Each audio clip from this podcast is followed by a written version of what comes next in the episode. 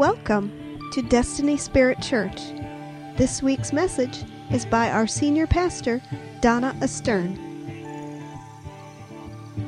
The types of things that that we are covering in these these several these last few months, do you understand that this is this is hardball warfare that the devil doesn't like? Do you know that you make the devil very nervous when you start exposing works of darkness and you start repenting? You know, repentance is a very powerful weapon. And, uh, and so what, what happens is when the devil gets wind of what's going on, he tries to discourage and cause distractions and things to get in the way. Anything to stop people from connecting close to the Lord and from and connecting into sanctification.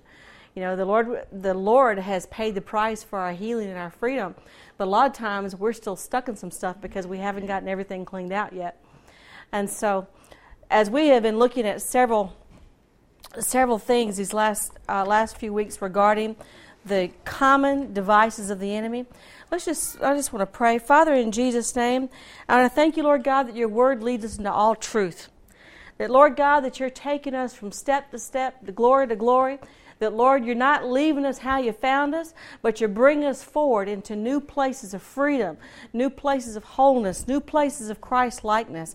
And so, Father, I pray, Lord, that you continue, Lord, to give us a heart of courage, to give us a heart to embrace the truth, to receive the truth, and to walk free and to be liberators for other folks in Jesus' name. Amen.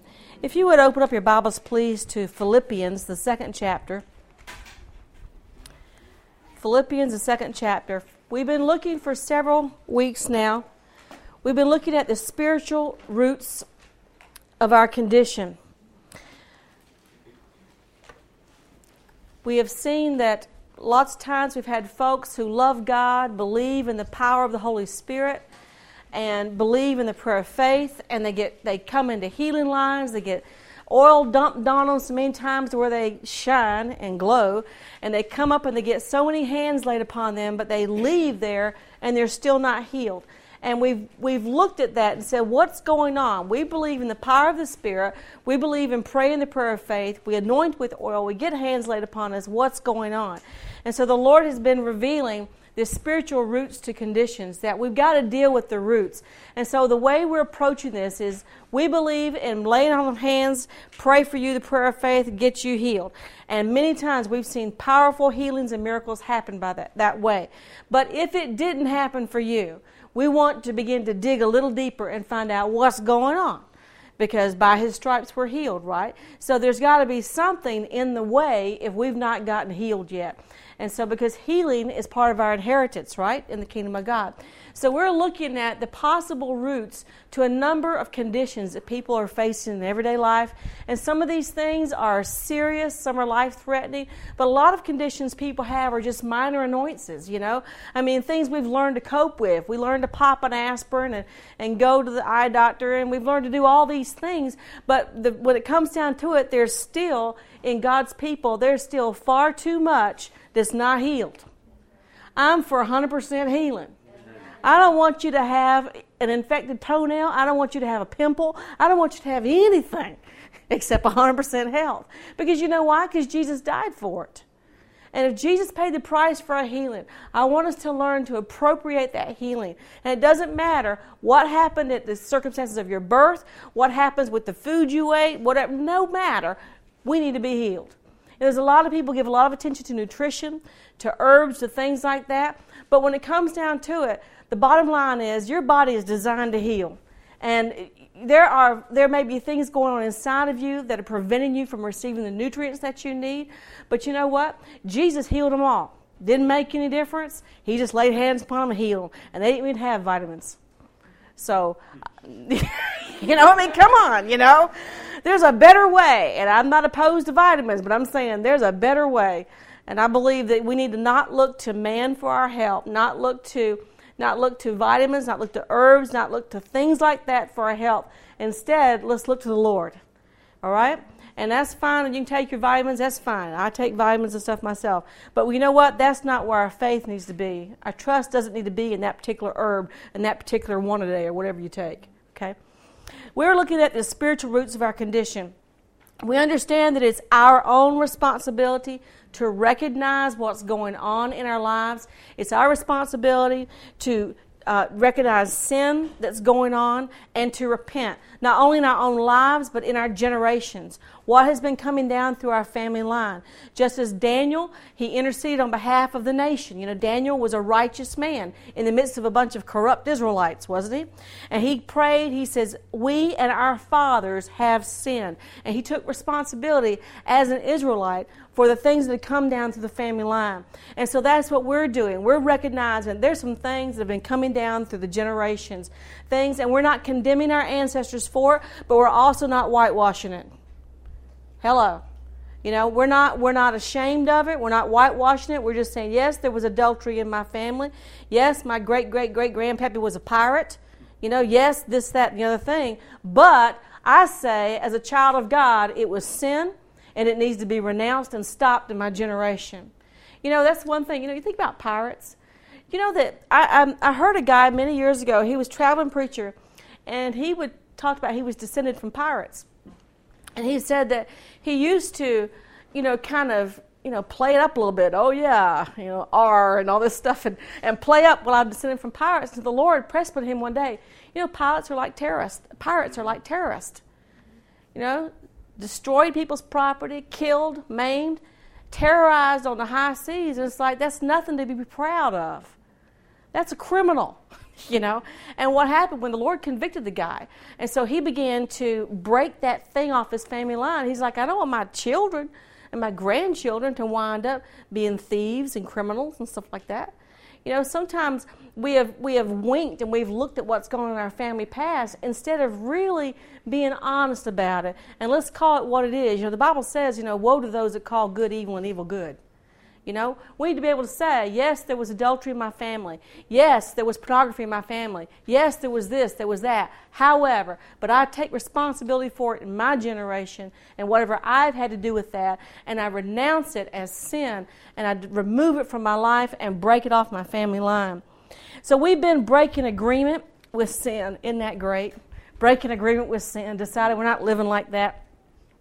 We've also at the same time been breaking agreement with enemy spirits upsetting the devil left and right because we're getting rid of unforgiveness, we're getting rid of bitterness and broken heart, accusation, unloving spirits. And then two weeks ago, we kicked out a lot of spirits of fear.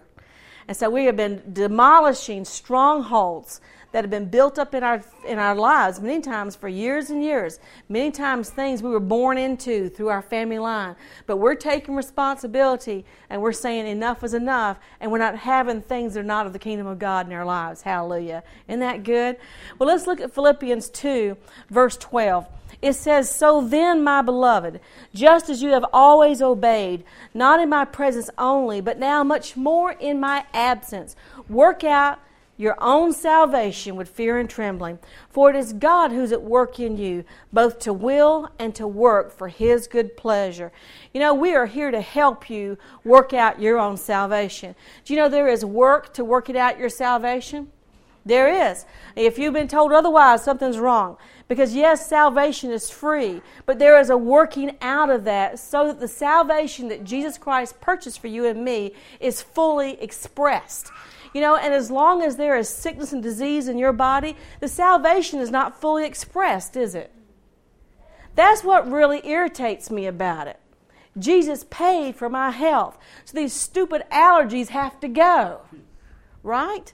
I mean, that's the way it is, not to tolerate this anymore, but saying, why should, why should I have anything going on in my body that Jesus' blood has already covered? Why should I have that stuff in my life? You know what? I want to work out my salvation to where I'm seeing the fullness. I'm applying the Word of God, the power of the Holy Spirit, the blood of Jesus Christ to every part and aspect of my life so that when you look at me, you see a totally whole and healthy and free person because that's what Jesus died to give us. Amen? I don't want us to be bound in any way, shape, or form. Praise God. So it's working out our own salvation with fear and trembling. Working out your own salvation, not somebody else's salvation. wives don't get to work out their husband's salvation. Husbands don't get to work out their wives' salvation. And parents only get to do a little bit concerning their kids. you know, that's part of leading them in the way they should go. But working out your own salvation, this also speaks of discipleship. This speaks of applying the Word of God to your heart. You know, there's a lot of Christians got lazy. They got born again, and then they decide, okay, done that, been there, done that. I got my T-shirt, I've been baptized, I show up for church now. But now, you know, God is wanting us to to have the engrafted Word of God written upon our hearts, to where it's transforming us. This is called discipleship, right? So God's after discipleship. That means you and I are having to work through, through some things. And God will let you and me walk through stuff to show us where we need to work on stuff. Anybody learn anything recently you need to work on? Yeah. Maybe some fear showed up. Maybe some unforgiveness showed up. Maybe something showed up that so shows you I'm not quite made perfect yet. There's something God's wanting. You know, tonight during the worship, you know, uh, Jen was singing the song and talking about the fire of the Lord. And, you know, the fire of the Lord is meant not only to inspire you, but as the song was, it's meant to purify you, it's meant to clean you up. And there's some stuff that just needs to be burned off. And that's okay. You know what? When you go through fiery trials, it's meant to free you up. That's what's meant to happen. And so, if we'll listen to the Lord and we'll apply the Word of God to us, we're going to find out we're going to come out on the other side free. You know, there are some things that you and I don't get free of the easy way. Everybody ever noticed that before? There are some things, I mean, I wish, don't you wish you could just get in the prayer line and they would just lay hands upon you and you'd be done. Well, that works for some things, but it doesn't work for other things. You know, it's just you talk about unforgiveness you know what? You can forgive and they can pray God's grace on you to forgive, but next week you get another chance to work that out. And when you have not forgiven, God has a way of putting His finger right on that situation to say, um, You need to deal with this. You need to deal with this. And sometimes it's real blatant obvious, and sometimes it takes a while for just the pressure to build up until we go, What is my problem? hey, I've done that. I've done that. I did that several weeks ago. Something happened uh, between me and a person that just irritated me so bad.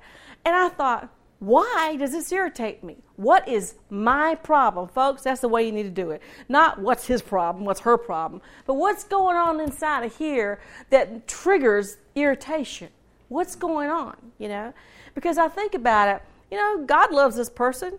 You know, Jesus wouldn't be responding to irritation, and probably nobody else would. But what's happening inside of me? So you know what? I went and sought some counsel. I said, "What's going on right here that makes me irritated?" And so they asked some hard questions. You know what? That's what a good friend will do. Ask some hard questions, and said to you, and said to me. Finally, they said to me, "Is this because you feel rejected?"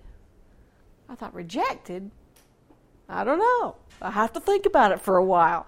And after a while, I realized it was rejection, but I didn't know it until somebody pointed it out to me, and I had to pray about it and think about it for a while. And I thought, okay, that's why it irritates me because I'm perceiving this as rejection. You know what, folks? Rejection's not me, and rejection's not you. It's a spirit of rejection that tries to attach to us. So God will let us go through situations where we can work out our salvation and we can work ourselves free of spirits of rejection and free of spirits of bitterness and free of spirits of fear to where those things don't own us anymore. They don't dictate to us anymore. Hallelujah. Praise God for freedom. All right, God, it says here in verse 13, God is at work in you, both to will and to work for His good pleasure. You know, God is at work within us to work out our salvation, to work out our sanctification. You know, God wants to manifest the fullness of salvation. God just doesn't want you physically healed, He wants you f- spiritually free too. God doesn't want demon powers dictating to you how you feel and how you live and operate. And also, you know, God wants you free to where you have the fruit of the Holy Spirit in abundance. To where when people look at you, it's like looking at Jesus.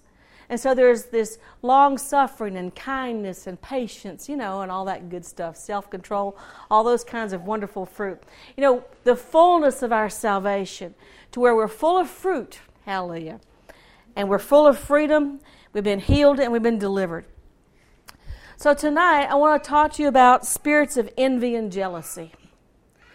Just as we've gotten rid of unforgiveness and bitterness and unloving spirits and and we've gotten rid of fear spirits and all this kind of stuff. Tonight we're going to look at envy and jealousy. And again, I want to credit Henry Wright for many of these insights.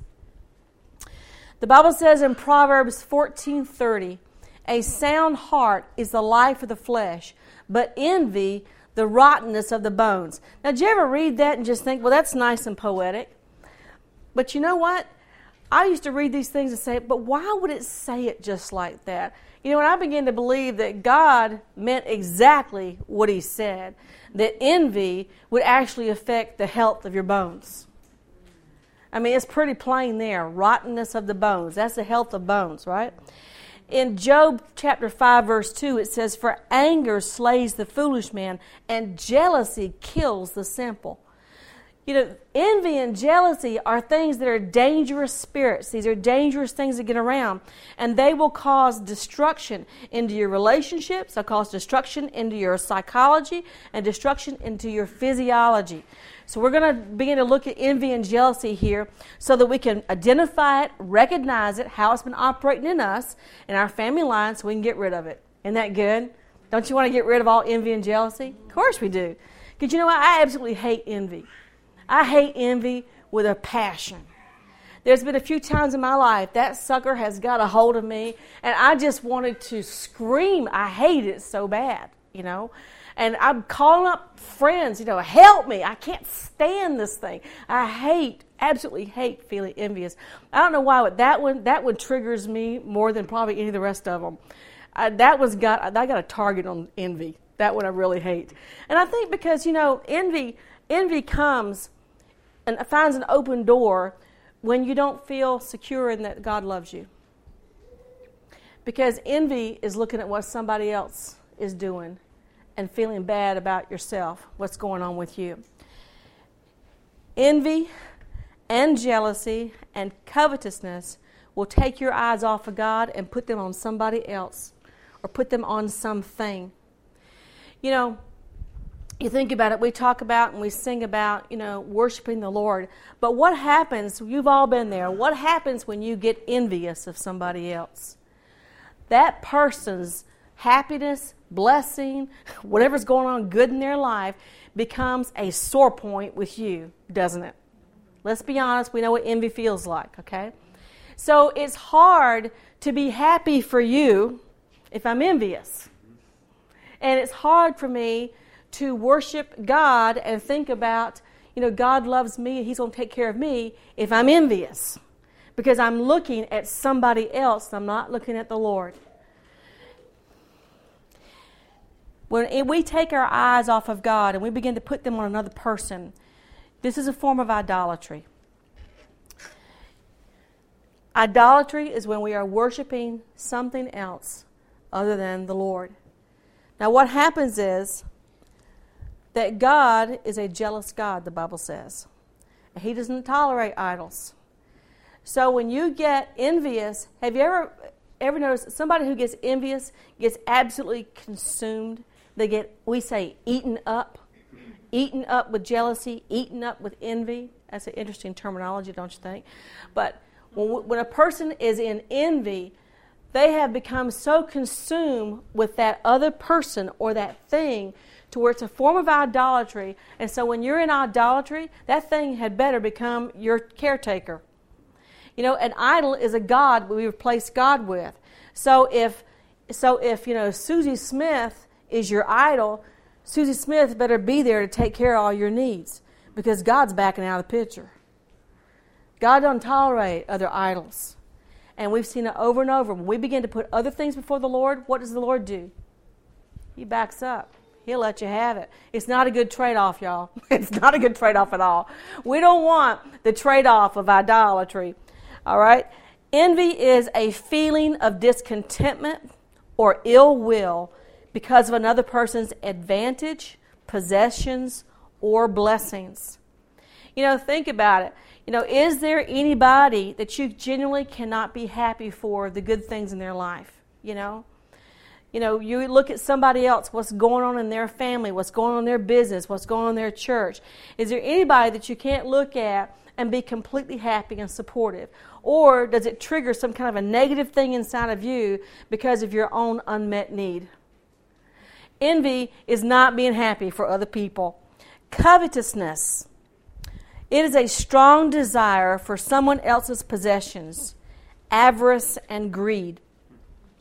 Covetousness is when now not only do I envy him for having that, now I want it for myself.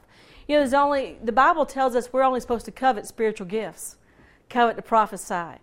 But coveting is something so common to where people they they lust after the same things other people have got. You know, they all they all want the same position at work, or they all want the same kind of car, the same kind of house, and feel like they deserve it. You know, the Bible says in 1 Timothy 6 6, it says, Godliness with contentment is great gain. Godliness with contentment is great gain. You know, there are people who never have enough. There's they're never satisfied. And you know what? Our society, our society propagates that. What do they do every year? They come out with a new model, don't they? Gracious, in your computers, it's every month, isn't it? They come out with a new model. And now you got a half, right? And now they're doing just as much with a telephone as a cell phone. Now, whatever you had before that used to work just fine is not good enough anymore. That's the way our whole society has been geared to, to promote covetousness. you know, oh, you got a new iPod. Ooh, I want one, you know, or let me have yours, or how come you got that? All right, that's covetousness. Now, jealousy. Jealousy is being very careful or guarding something, not tolerating rivals, making an icon out of a person or thing. Jealousy. A lot of times people get jealousy and envy mixed up. Envy is you want what they've got. Jealousy is you want to keep what you have. Okay? There are two kinds of jealousy. One is godly jealousy and one is ungodly. Because the Bible says in Exodus 20, verse 5, the Lord says, You shall not worship them or serve them, for I, the Lord your God, am a jealous God visiting the iniquity of the fathers on the children, on the third and fourth generations of those that hate me. And you look through the Old Testament, Old Testament, several times the Lord said his name was jealous and that he was a jealous God. Why is that? Because the Israelites were his people. That was his people. They said, You're our God. This is your people. So when they go off following the Baals and the Asheroths and all those things, you know, God got jealous. It'd be the same thing. You got Mike and Laura, happily married couple right here. Well, if some guy started paying too much friendly attention to Mike's wife, what would happen? He's already snarling. Okay. because why? Because that'd be a godly jealousy to protect what is his. And you see the same thing, parents and children. A godly jealousy to protect your children from something because they belong to you. There can be a godly jealousy for your church, godly jealousy over friendships. But godly jealousy is always protecting, it's always for the benefit of the person, okay? Ungodly jealousy is controlling, it's possessive and suspicious. You see, jealousy wants exclusive fellowship. So there is an exclusive relationship between a man and his wife, right? Exclusive. Nobody else is allowed in that inner circle. So that's that's good, but if it becomes ungodly, it becomes possessive and controlling. And there have been many marriages that have been destroyed by envy and jealousy because somebody got possession, possessive, they got suspicious, began to do multiple checkings up on somebody to where finally it, the envy and jealousy just broke down the whole relationship you know. Jo- godly jealousy is protective and it doesn't control. Paul said in 2 Corinthians 11, 2, For I am jealous for you with a godly jealousy. For I betrothed you to one husband, so that to Christ I might present you as a pure virgin. So, you know, Paul had a godly jealousy over the new believers, over the church there. He says, I don't want you guys falling off into worshiping something that's not true. I want to make sure your devotion to Christ is as it should be. And so there is a godly jealousy, and we'll feel that way towards our natural children, but also towards our spiritual children. You know, from time to time, we'll have spiritual oversight, will come and make a remark to us about our relationship with God. How are things going? You know, how are things going? Are you still, is the Lord still number one? Or is there something else that's trying to pull and trying to seduce your attention away? So let's look at the nature of jealousy and envy. Well, it's very self centered, for one thing. It has you comparing yourself to other people. It's a spirit. Do you understand? You see, June can show up in a brand new Mercedes. If I'm content with my little Toyota, it doesn't bother me a bit that she's got a brand new Mercedes. It don't bother me a bit. It's fine. And it doesn't bother me what anybody else is blessed with whatever's going on in their life because I'm secure in who I am in God. I'm secure in what God is doing in my life. But envy and jealousy will always have you compare yourself to somebody else and you don't do as well. Let's face it, there's always somebody richer than you, smarter than you, better looking than you, more talented than you. I mean, come on, there's always somebody. And what does the spirit of envy and jealousy do? Calls your attention to it. You did notice, you did notice what she drives, right? You know, you did notice this about them, that about them. And envy and jealousy keeps you from being happy for another person's blessings. Envy and jealousy um, also makes people into idols to where they want to say, Oh, I just want to be like him. I just want to be like her. You know, there's one thing to have a healthy role model. I mean, we've all had men and women that we look up to, people that we respect. But you know what? I've seen people who absolutely idolize other individuals. I've seen people imitate certain preachers to the point to where they've mimicked their man- mannerisms. They don't just tell the same stories, you know, but they mimic the mannerisms. I mean, you know, there's one thing to be a role model. You know, we sometimes we talk about teenagers. They get into you know pop culture and they got all the pictures on the wall. Folks, that's called idolatry. You know what? I, I think there's one thing to have a role model, but I think when you allow your kids, and if I step on your toes, I've not been in any, anybody's bedroom, so I don't know, okay? But I'm just saying, if you allow your kids to plaster all the pictures of all the celebrity Hollywood people on the wall, they've got a false idol in front of them. They've got something in front of them that's not healthy. It's not healthy. Those people are airbrushed. oh, come on, you know, it's not healthy and it's a perverted sense of values. You know, it just always amazes me about the money that goes towards people that are not anointed for, you know, leadership. Y'all, the idolatry we have in this country for Hollywood. Do you understand what a person, and if I offend you, you have to forgive me, all right? But what a person does who is an actor, do you know what they do for a living? They pretend. That's what they do for a living. Why does that qualify them to speak on politics, government, health issues? I mean, come on. They pretend for a living. They play. They call it a play. now, y'all know. I mean, come on. And it's like, it just amazes me. It's like the people that are admired today they're admired for plaguing, for pretending. I thought, why don't we admire somebody who actually did something with their life, okay? Somebody who made a positive contribution to society, you know. And yes, I go to movies sometimes, I watch TV sometimes, okay. But I think all things in healthy balance, right? But I don't think that just because somebody had a hit record it gives them a you know right to comment on President Bush. And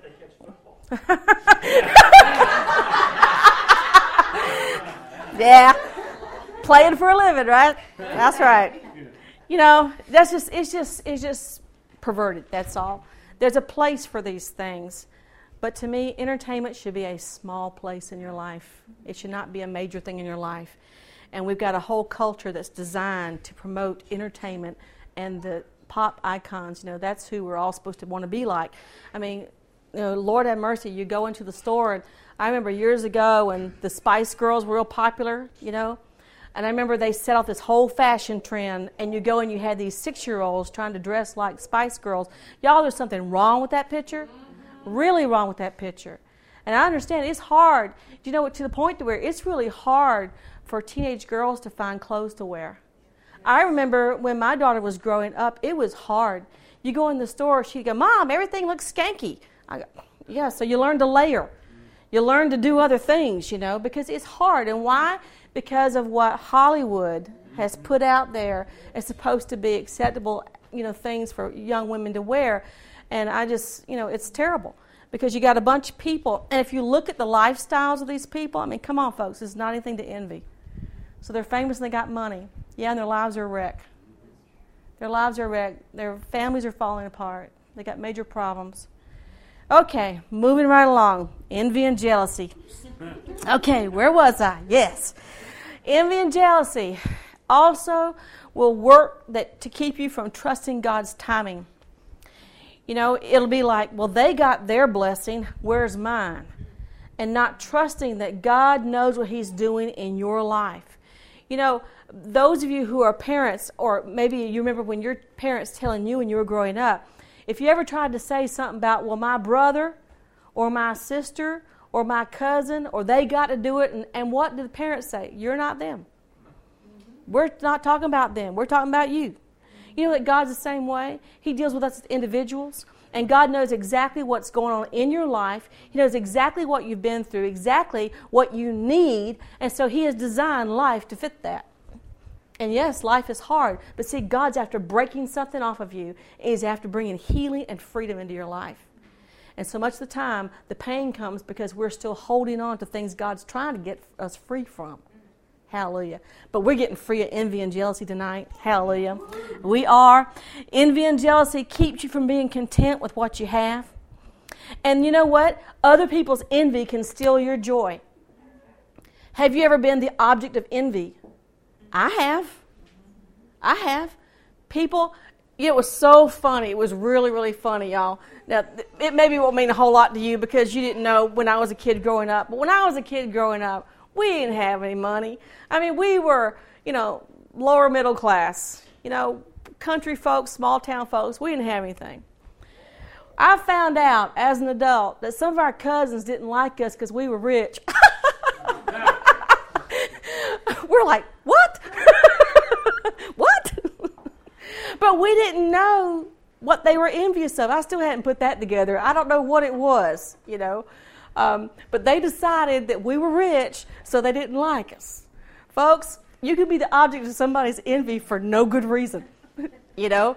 But when you are, what does that tell you? It's not your problem. I'm sorry, it's their problem. You know, it really is. Oh, envy and jealousy's goal is to separate and divide. It's to keep you out of the body of Christ. It's to keep you out of the relationships that God has for you. Do you know, when you find that you are being tempted towards envy and jealousy with other people, you ought to go out of your way to be friends to them, to be nice to them. Not because you want something, but because you're doing an act of warfare to tear that thing down. And you're not going to allow that thing to separate and divide you from them. Envy and jealousy will destroy relationships, destroy families and marriages, and it produces strife. Because there's no peace on the inside and it causes for problems. How many of y'all watched Lord of the Rings? See, I know some of us more than once, right? Y'all remember the the, the character Gollum? Mm-hmm. Spirit of envy and jealousy. Oh, yeah. I'm telling you what, is that a picture of, of envy yeah. and greed? You know? Because what was it? That character, he wanted that ring so bad my precious, my precious, right? He wanted so bad that it perverted him and twisted him. And he used to be a kind of a normal person, but over the years, what did the envy and the jealousy do to him? It turned him into a creepy monster and to where he was obsessed with just getting that ring of power. And I was thinking about that. That's that is just such a picture because he was all consumed about who had the ring. You know, you know, whatever Bilbo has the ring, and he's after him. I got to get it. I got to get it. You know, to the point to where you know he killed himself trying to get it. Now, granted, it's just a made up story. But I think it, it does, it's a beautiful picture of what envy and jealousy can do to a person. In the Bible, Roots of envy and jealousy. One of the roots of envy and jealousy is pride. Let's think about the story of Haman and Mordecai. Do you remember Haman and Mordecai? Mordecai was Esther's cousin. He had done the king a service by exposing some um, a plot against the king, And so he was never honored for it. And so the king found out and wanted to honor him. Well, Haman was was a guy who absolutely hated Mordecai. He hated him because he was a Jew, and he hated him because he wouldn't give him the proper respect and the proper honor.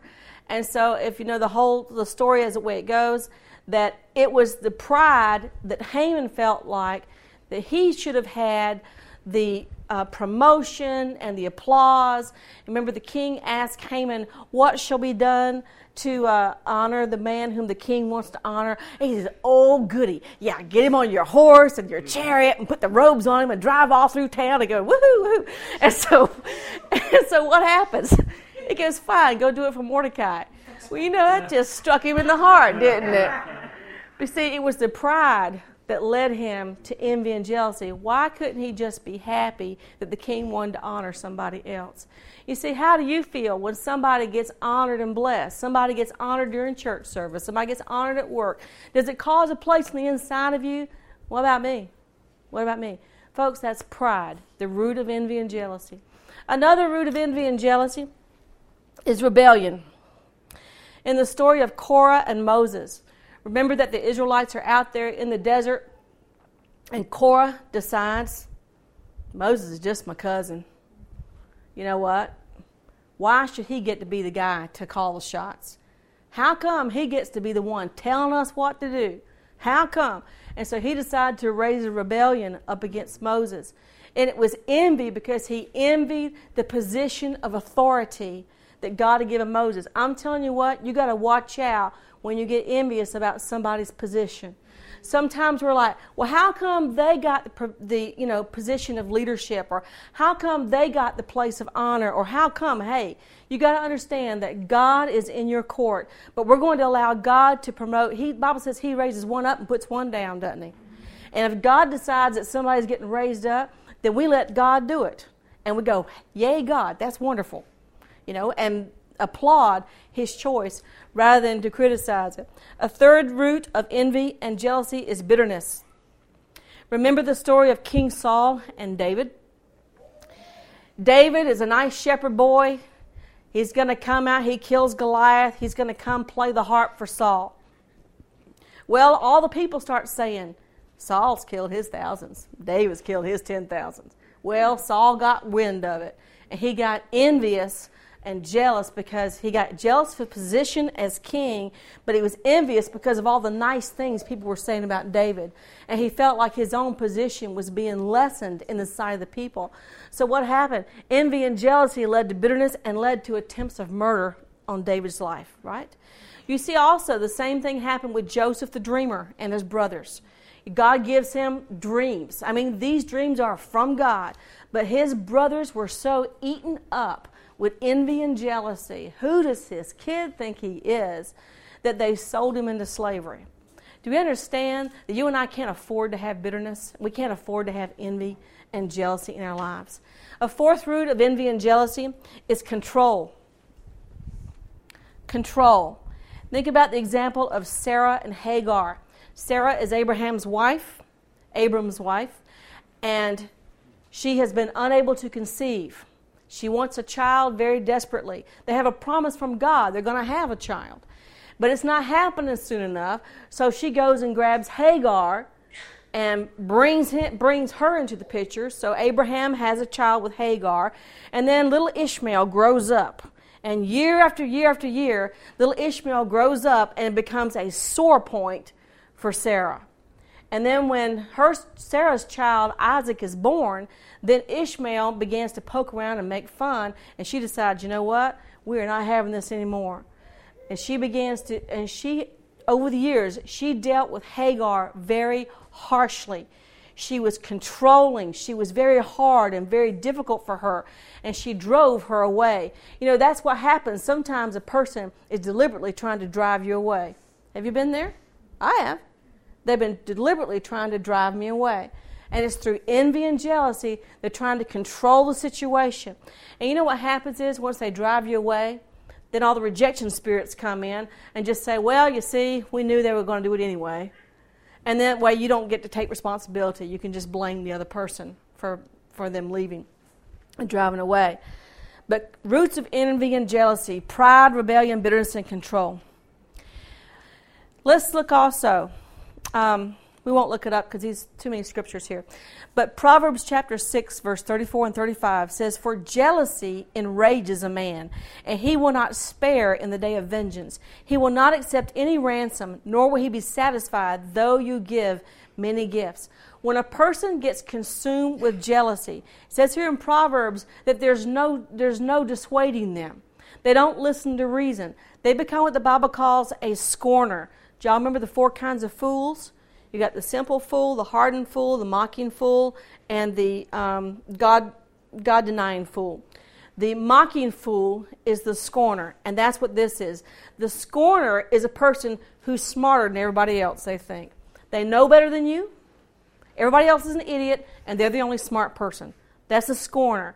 A scorner is someone that they've got their mind made up of how it is, and there is no talking to them, there is no reasoning. In this case of jealousy, when it gets to this extreme, this place of being the scorner, this place with a person, there is no reconciliation. They don't want reconciliation. They don't want this problem fixed. They're just happy to be mad and happy to be jealous. This, th- this winds up turning into feuds. How many of y'all have ever seen any feuds? Feuds between families. You know, we talk about the Hatfields and McCoys and stuff, but but some of you guys I know for a fact, y'all got some feuds going on your family line. You know, this half doesn't speak to that half, and you know, and you just avoid family gatherings and stuff. This type of jealousy winds up in retaliation, violence, abuse, and stalking. Folks, I want to be done with envy and jealousy, don't you? We don't need any feuds. We don't need any stalkers. We don't need any of this stuff. All right. So, roots of envy and jealousy. If these are the roots, and this is how it manifests and what's going on, what happens in a person's physical body if envy and jealousy goes unchecked? If that thing is allowed, as Proverbs says, envy is as rottenness of the bones.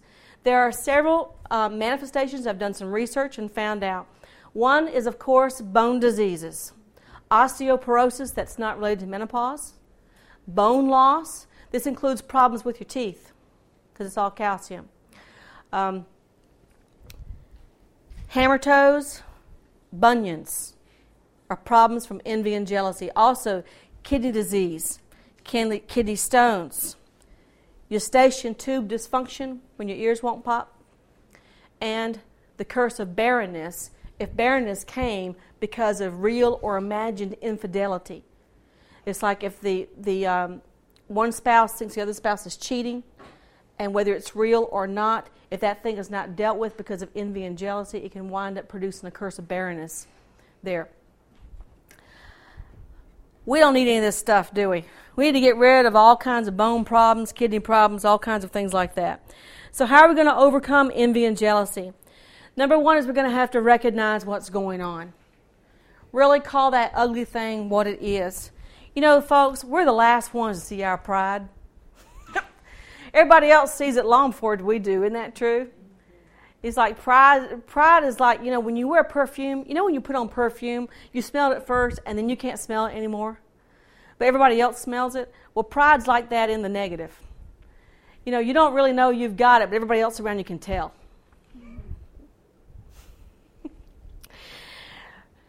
Envy and jealousy can show up with competition,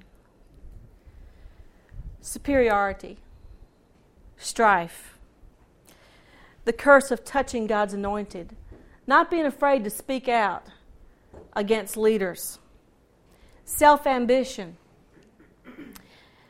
unbelief that God will provide, discontent. Envy and jealousy can also show up with fear of loss of control. Gossip, and murder. What was the first murder in the Bible? Cain and Abel, right? Why did Cain kill Abel? Envy and jealousy, wasn't it? It's because of the offering that Abel brought before the Lord was accepted and his offering was not. Envy and jealousy, if it doesn't lead to out and out murder, it will certainly lead to character assassination. Begin to tear somebody down. Or plant enough seeds so that somebody else won't really trust that other person or not really say or believe the best about them. If we're going to get rid of envy and jealousy, not only do we need to recognize it, but we need to focus upon the Lord. You know, God has got to be the source of our desires. It's not what they've got or don't have. You know, it's not that it's. It, I watch so many people in the church. They want to get political. You know, well, if I just go up and I just meet this Mr. Famous preacher, if I get to do, you know, get a connection with this famous person, you know what, folks? God's the only connection you need. God's famous enough, right? He's the only one that you need. We've got to begin to quit looking to other people for our desires. How many times have people let us down? Many times, right? How many times we got our hearts set on that promotion, on that business, on that person coming through for us. We, you know, we thought, oh, that's the person I'm supposed to marry. Well, they marry somebody else. You know, we get our hearts set on people and on things, and it becomes idolatry because our hearts are not set upon the Lord. This is what's got to happen. Our focus has got to be upon God and what He's got for us, not what other people have or they don't have. You know, if I can look at you, and if you're driving your Mercedes, if I'm content with where I am with God, my little Toyota is just fine. It's just fine. It's when I began to think that, God, you're not doing right by me. That's when I start to have open heart for envy and jealousy. True repentance and forgiveness. If we're going to get free, we got to truly repent. We got to forgive other people and forgive ourselves. Do you understand that when we're exposing these problems, I'm exposing them so you can take responsibility, so you can recognize it. But all we got to do is fall out of agreement with it. I just refuse to give part, give place to envy anymore. That thing is not having any place in me. I hate envy. I'm not agreeing with it at all. You see, if you recognize, well, I've been agreeing with this thing, I've been tolerating this and that in my life, well, just decide to quit. Just decide to fall out of agreement. If we fall out of agreement and we hate that thing and we take responsibility for ourselves and our generations, you know, its power will be broken in our lives. Its power will be broken. I don't want anybody here controlled by envy and jealousy. It's a miserable place to live. Absolutely. And I want you free. And I want all your bones healthy too. Amen. Amen. How many people would acknowledge that maybe spirits of envy and jealousy have been at some point in your life and that of your family? All right. How many think it's time for these things to be evicted right now? That we don't need this mess anymore? All right. How many of you are going to decide to get tough with these spirits? That we're not going to tolerate and pacify these things anymore, but as we begin to recognize them by the grace of God, that we're going to say enough already. Remember, we're going to practice the principle of separation. All those thoughts that come in your head are not your thoughts. Many of those thoughts are inspired by your enemy that's trying to separate you from the heart of God. So we're going to we're going to lay the axe to the root of these things and be done with it. Amen. All right. If you would, let's just go ahead. We're going to pray. If you would pray after me, please. Father God, Father God I, take responsibility, I take responsibility in my generations, in my generations on both sides of my family for spirits of envy and jealousy. And I renounce it. I repent for believing lies. And I tear down negative words. I cancel the assignments of every evil spirit that was loose because of them.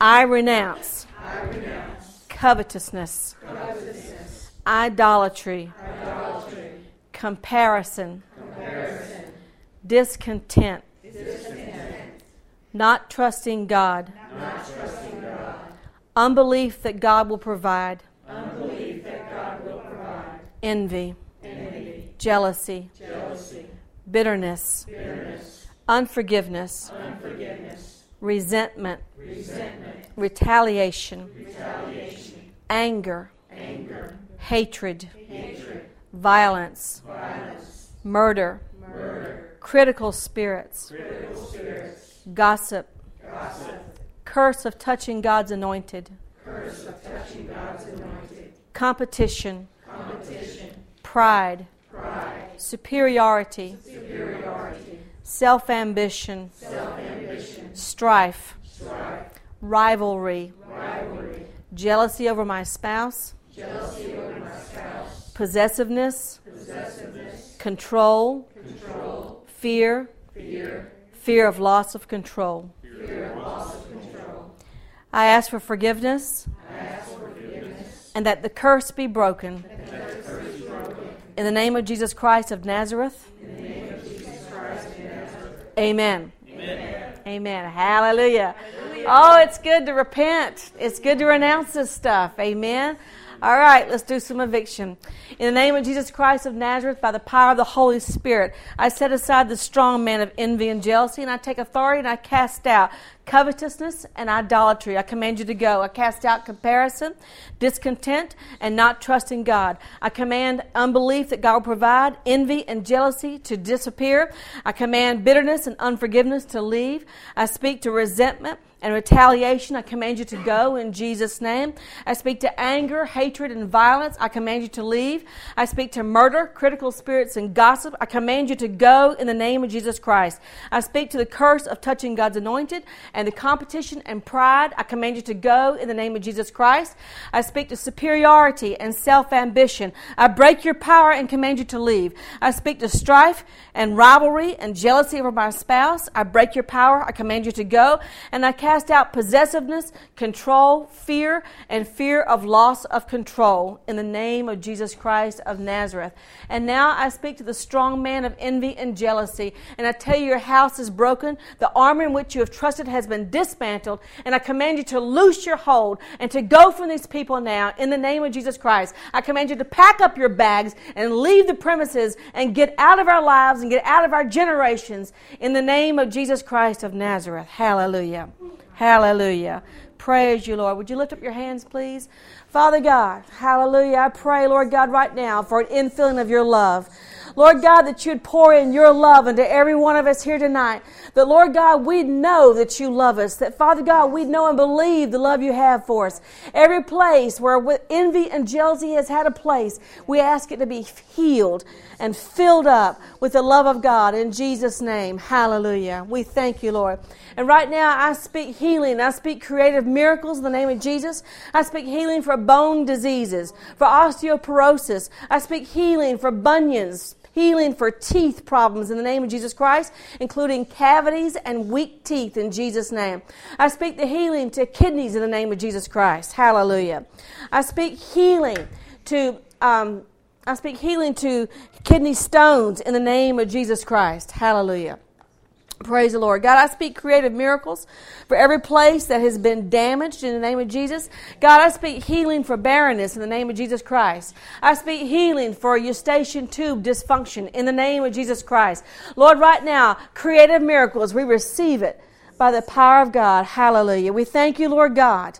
Thank you, Lord God. We lay the axe to the root in Jesus' name. And we thank you, Lord God, for making us every whit whole in the name of Jesus. Lord God, we thank you for healing belongs to us, for deliverance belongs to us. This is our inheritance in Jesus' name. And we receive the fullness of it in Jesus' name. And we give you praise and we give you glory, Lord God. And we, Lord, we want to work out our salvation till we're 100% healthy in every way in Jesus' name. 100% for ourselves and for our children and our grandchildren. Lord God, 100% realize the appropriation of the blood and the work of Calvary. Hallelujah. Oh, we praise you, Lord. Hallelujah. Thank you, Father. Thank you for your mercies to us tonight. Thank you, Lord God, for your mercy. God, we receive our healing. We receive our deliverance in the name of Jesus. Hallelujah. Bless you, O Lord. Bless you, O Lord. Thank you, Lord God, for freeing our minds, Lord God, freeing our emotions tonight in Jesus' name. Thank you, Lord God, for returning peace. God, I speak peace over every heart, peace over every mind in Jesus' name. I say the strife is over, the war is over in Jesus' name. The war is over. No more striving, no more competition, no more rivalry, no more ambition in Jesus' name. But right now, we receive the peace of God. Hallelujah. Father God, I ask you, Lord, to give us grace, Lord, to see what you're doing in our lives and to know and believe your love, to trust you, Father God, for you are good to us. Hallelujah. You are good to us, Father. Hallelujah. Thank you, Lord God. No weapon formed against us will prosper in Jesus' name. Thank you, Father. We are healed by your mercy. Hallelujah. Hallelujah. Amen. Amen. How we doing? Everybody doing okay? All right. All right. Very good. Very good. How many of y'all liking these deliverance things? I'm getting phone calls and emails. People are going, you know what? My mind feels better. I think clearer. I just feel better. The weight is lifting. I'm just improving. Folks, that's the sign of deliverance. You can you can cough and you can sneeze and you can vomit and you can roll on the floor and you can do all that stuff if you want to, or just sometimes it happens, you know. But the real proof of deliverance is what happens in your life afterwards. You know, that's when you know. So I would tell people, don't look necessarily for something radical. If you get radical, that's fine. I mean, I've been delivered myself plenty by ministering deliverance. You know, I mean, I feel it stir up and I get released too. Hey, I get rid of it too at the same time. It's like take out the trash, take out the trash. You know. But it's a changed life. That's what we're after. Changed life. Amen. I want you to sleep well. I want you to be happy. I want you to enjoy peace in your home. Amen. I call you blessed. I call you blessed. I call you prosperous. I call you the anointed and favored of Almighty God. I say the spirit of wisdom and revelation rests on the inside of you. And you are the answer to so many people's problems. And God is going to make you a blessing. And I ask God to make you a blessing to somebody this week, to send you out with His word, with His encouragement, with His love, with His compassion to be a blessing to somebody else. And I ask, Lord God, that He calls you to appreciate. Father God, you cause us to appreciate the blessings in other people's lives. Lord God, we just choose to bless and say thank you for blessing other people. Thank you, Lord God, for what you're doing in their lives. Hallelujah. Thank you for joining us. For more information about Destiny Spirit Church or additional teaching CDs or training events, please visit our website at www.destinyspirit.com or you can write to us at Destiny Spirit Church, P.O. Box 15252, Chesapeake, Virginia 23328. Thank you.